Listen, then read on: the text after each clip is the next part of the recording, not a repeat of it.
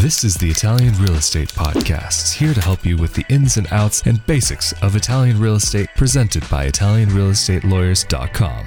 Hello there, and welcome to the Italian Real Estate Podcast, presented by ItalianRealEstateLawyers.com. We, of course, are back here again with Italian attorney Marco Permunian. How are you doing, man? Been a while since we last seen each other. Yeah, good. How are you? Doing well, thanks. So today, of course, we wanted to clarify some some very important points about what uh, what residing in Italy can look like and what this v- different various levels of residency mean. Residency itself, a residency permit, and then also the thing which may allow you to actually have one of those would be a visa. So Marco, just to get started with, I think it might be worthwhile starting in order of what a person would have to get to be able to actually be here in Italy. And the first thing would be the visa. And how does that differ from the other two? If you're not an Italian citizen, if you are a foreigner who wants to live in Italy, uh, you will have to obtain a visa, at least if you want to stay long term, so for more than 90 days, because as we all know, there is a list of countries um, whose citizens can uh, travel to Italy for uh, tourism and can stay for up to 90 days. But if you are uh, somebody who wants to stay for longer, or someone who is not even allowed to stay uh, without a visa for up to 90 days, you would have to apply for a visa. Everybody knows what a visa is, uh, but in Italy, it has a slightly different meaning uh, or purpose because what you do is you have to apply for a visa through the Italian consulate in the country where you reside. So if you're an American and uh, want to travel to Italy with the purpose of staying in the country for longer than 90 days, you would have to apply for a visa through the Italian consulate in the state or the area in the US where you reside. And the visa, which is again released by the Italian consulate is the document that allows you to enter Italy but not to remain. Uh, so the visa allows you to enter the country. But then um, the law says that upon arrival in Italy and generally within eight days, you have to apply for a residency permit, which is the document that instead allows you to continue residing in the country for more than 90 days.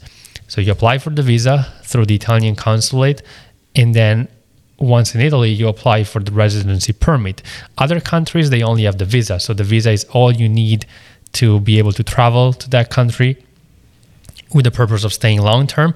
And it's also the document that allows you to stay long term. Mm-hmm. In Italy, it's a combination of two documents that allows you to stay in the country for more than 90 days.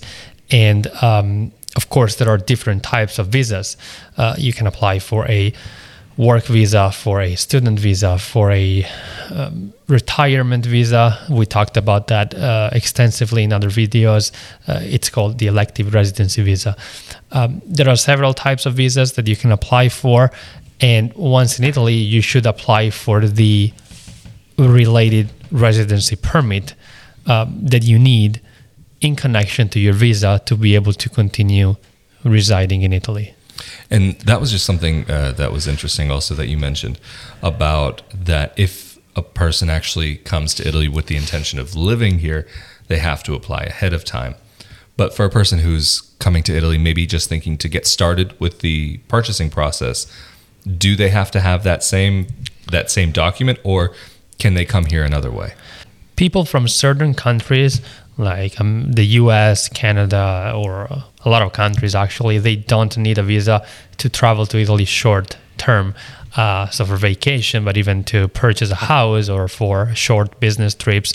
Um, the point is, you can stay in Italy if you are a citizen of a country in that list. Um, you can stay in Italy for up to 90 days without the need for a visa, and you can actually re- return to Italy for 90 more days, but after you have stayed outside of Italy uh, for 90 days. So in short, the rule is you can stay 90 days in, 90 days out, and then 90 days in again, and then 90 days out. So a total of six months uh, in a 12 months period of time. In other words, you can stay for 90 days in a period of 180 days, and it doesn't have to be consecutive.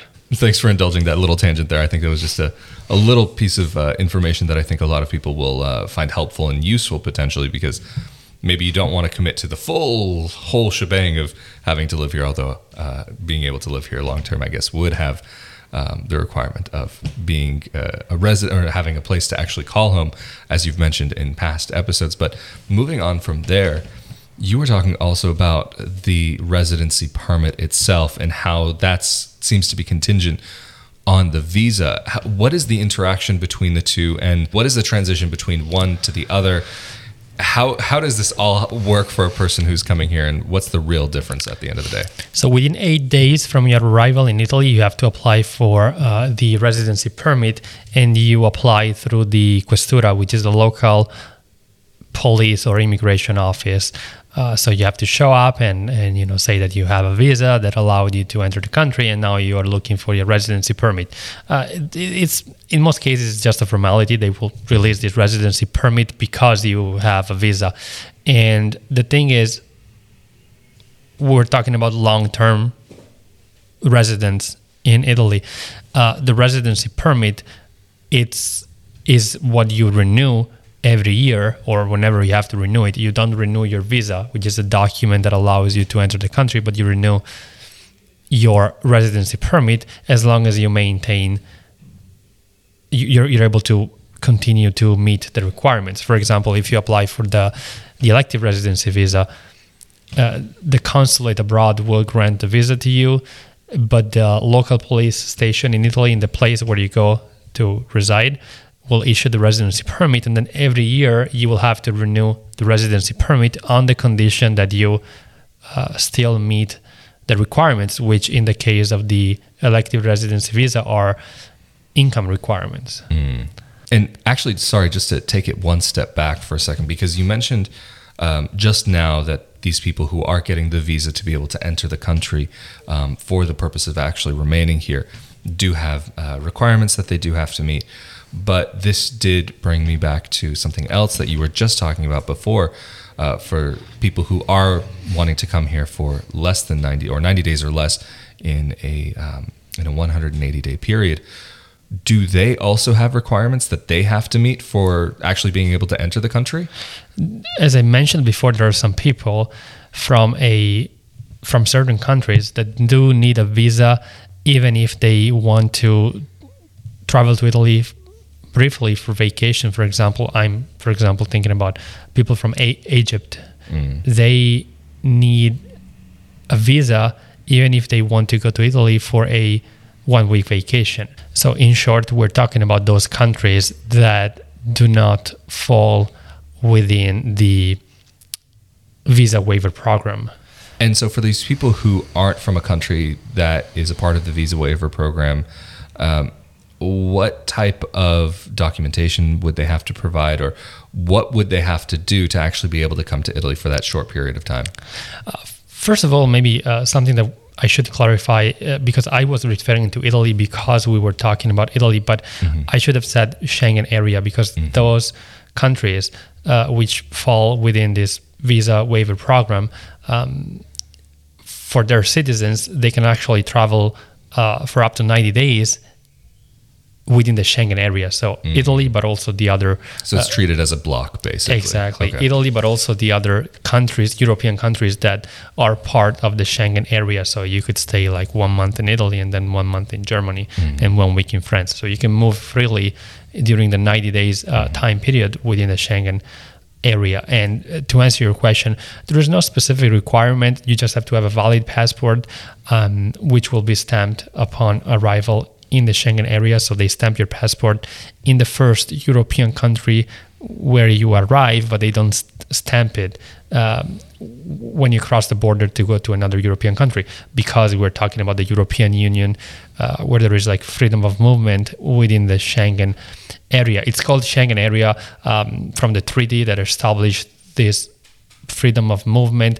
Not all European countries are part of the uh, Schengen um, uh, treaty or accord, but um, for, for example, Croatia. Croatia is part of the European Union, but it's not part of the Schengen area. But let's say that almost all the European countries uh, belong to this area where you can travel uh, freely and there is no really not not a specific requirement you can just get on a plane and uh, fly into europe um, there is no such requirement like the ESTA, which is what you have to do to travel into the United States for uh, even for vacation. Uh, Europe was like there were talks about implementing such a system in the European Union too, like the ETIAS uh, visa waiver program. Exactly, they haven't done that yet. It's basically just it's not a visa; it's just a registration that you have to do prior to traveling into the European Union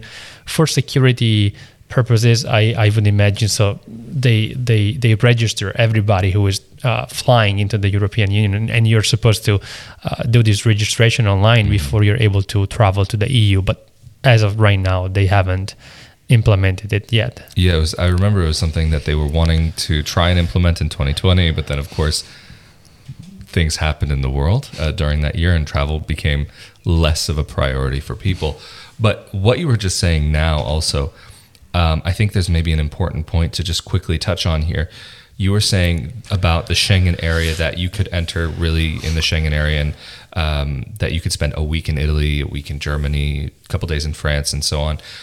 So that means that this 90 days on this uh, that you have to be able to spend to Italy is also partially contingent on what other parts of the European Union that you may have been in. So theoretically, if you've been a week in Germany and a week in France, that would mean you have two weeks less than 90 days. Exactly. Exactly. A, lo- a lot of people, they, um, they, they, they don't consider that. And uh, when I tell them, you know, you have spent already some time in another um, European country that is part of the Schengen area, they realize that they have less time to spend mm. in Italy. And that's a very important point because, you know, the risk is to overstay, which is right. something that you don't want to do. Yeah, no, and especially, I mean, when you're looking for a home, you want to be able to take your time, not be rushed through it, and uh, especially even to be able to get through the purchasing part of it if you're wanting to be here in Italy. But I know that's something that you do help people with. We've talked about this before uh, to go through the process uh, and allow you to take care of it on their behalf without them actually physically needing to be here.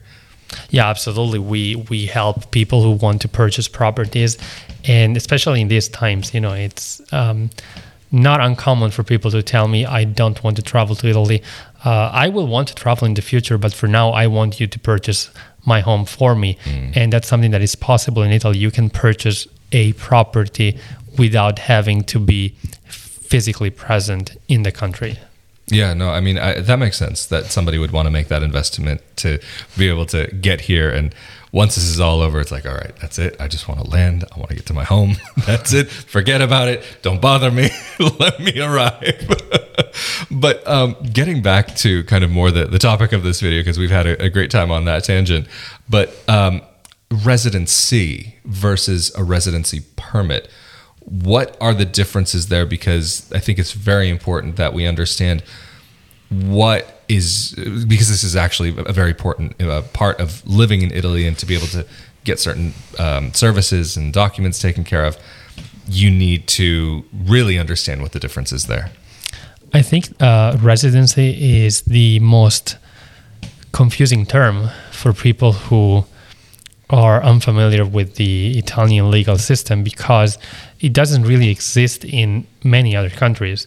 Um, residency means in Italy to be registered as a resident in a certain town. Uh, so you need to be actually put in a registry, which is held in the town hall, and people who come from abroad with a visa and who also obtain a residency permit should also take an additional step and register as resident of a specific town. Basically, in Italy, everybody is registered in a specific town, almost everybody, I should say, because there are also people that are not registered, but most of the Italian citizens and foreign citizens living in Italy are registered, and being registered gives you certain advantages. Um, for example, only if you're a resident of a certain town, you can renew your Italian ID or you can apply for an Italian passport uh, through through the local authorities. Uh, so, not being registered has certain disadvantages, but there is no consequence if you are not mm. registered. Or, for example, if you want to vote for the elections, and if you're moving from one place to another, you are supposed to register in the new place. So if you uh, get a house for rent in another place, so you relocate from one place to another, or if you purchase another house and you sell your home, you should register in the new place. You cannot be registered in two places, so you just have to. You you can only register in one place. Um, but if you move from one place to another, so if you sell your house and you no longer have a house in that town, but you buy a house in a different town, you should register um, in a new town. Again, there is no consequence if you don't do it, but uh, there are certain advantages uh, if you do it. And this applies to both Italian citizens and non Italian citizens residing in Italy with a visa and the related residency permit because you can't register as a resident if you are a tourist. Uh, mm-hmm. so a lot of people ask me like, I've been in, I will be in Italy for 90 days. Should I should I register? Uh, the answer is no. Only if you are a long term resident, you should register as a resident. And um, I, I, know you know something about you know being registered as a resident and what what that implies. I know you got yeah. a letter recently oh, about. yeah, yeah. No, I mean that's actually one of the funny things. I mean, I've had to change my residency a couple times because I moved a couple times since moving to Italy. But that alone, in particular, what you're talking about there, the letter that I got.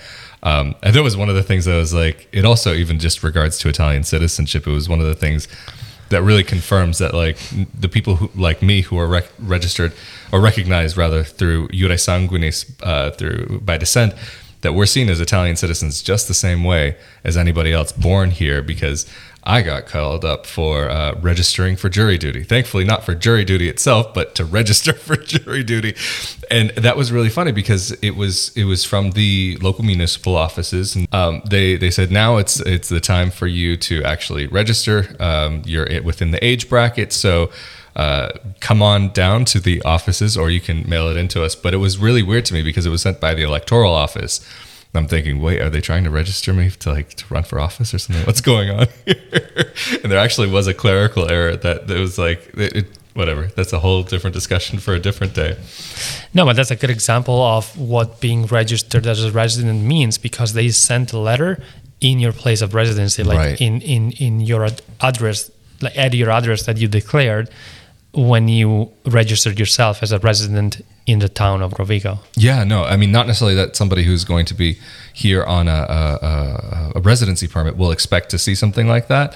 Just happens to be because I also have Italian citizenship, but in this case, that's the, that's a yeah that's a, an amazing example of w- why it's necessary because sometimes there are communications that do need to be sent to you uh, that will that will uh, be uh, contingent on where it is that you actually live and where you are registered to live.